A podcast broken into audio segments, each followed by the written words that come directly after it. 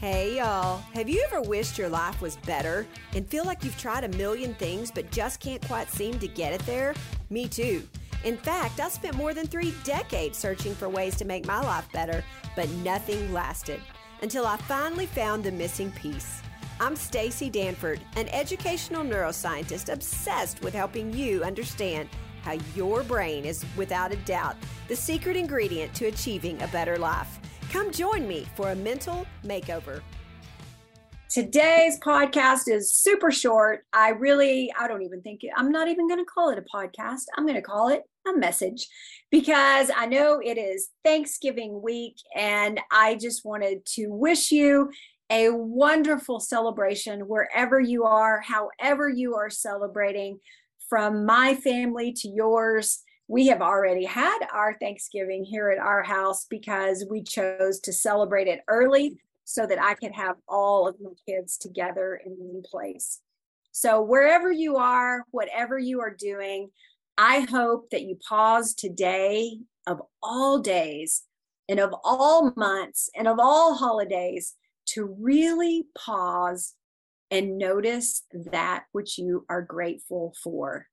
Because I know, you know, Thanksgiving kind of gets the one celebration where it's okay to be grateful. And November is National Gratitude Month. And so many people, I'm so grateful that they celebrate being thankful during this month. But I'm going to suggest to you that you celebrate being grateful and the, the feeling of thankfulness more than just this holiday and more than just in November. Take a few moments and really pause and ask yourself, if tomorrow was my last day, what things, people, places have I loved and cherished the most? Every year, after Thanksgiving, I kind of do a year-end inventory on my life, myself, my family.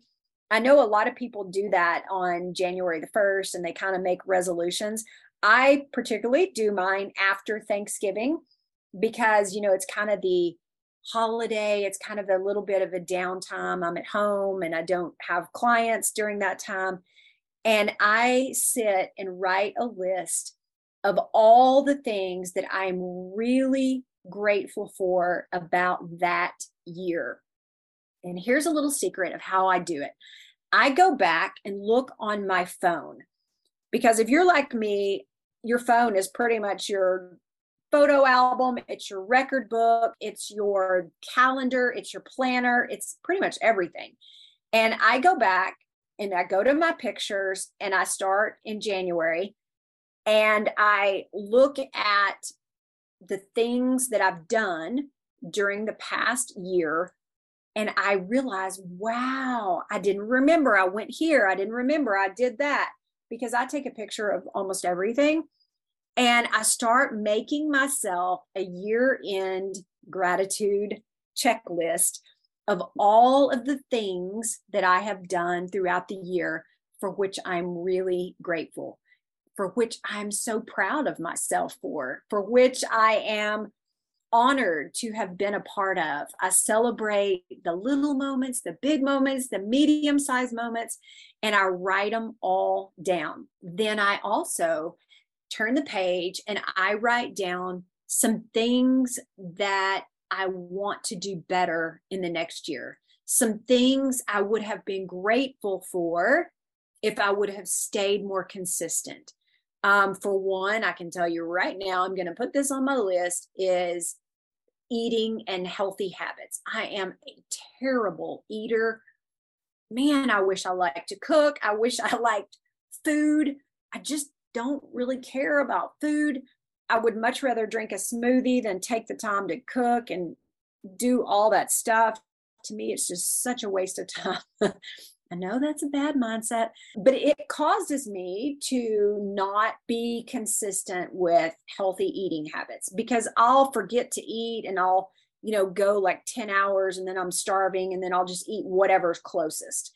If it happens to be healthy, great. If it's a cheeseburger or a package of Fritos, you know, whatever's handy, because I'm so hungry. I, I I know that's bad. I know it's terrible for my body. And every year I make a little dent in the improvement of how I move forward. But I am this year going to write down much more specifically what I need to do to be consistent with my health habits.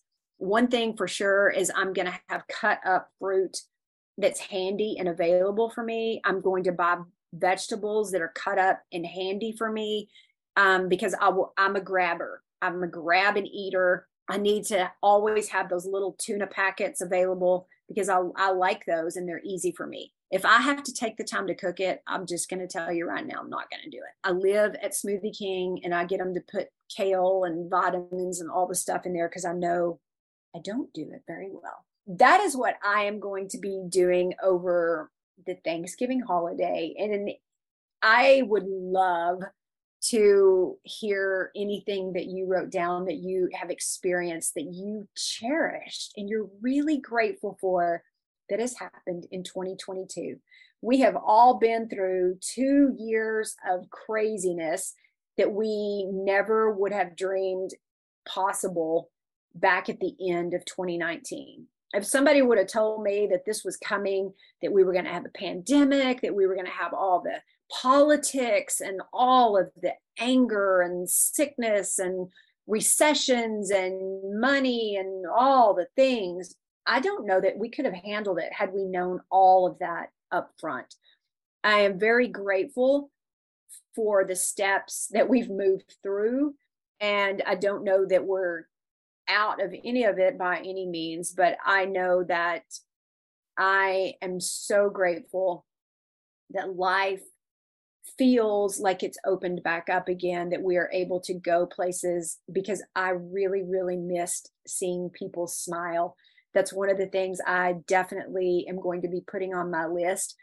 I noticed when people had masks on, that was the thing I missed the most, was seeing people smile. So from my family to yours, I hope that you cherish this holiday, whatever you are doing.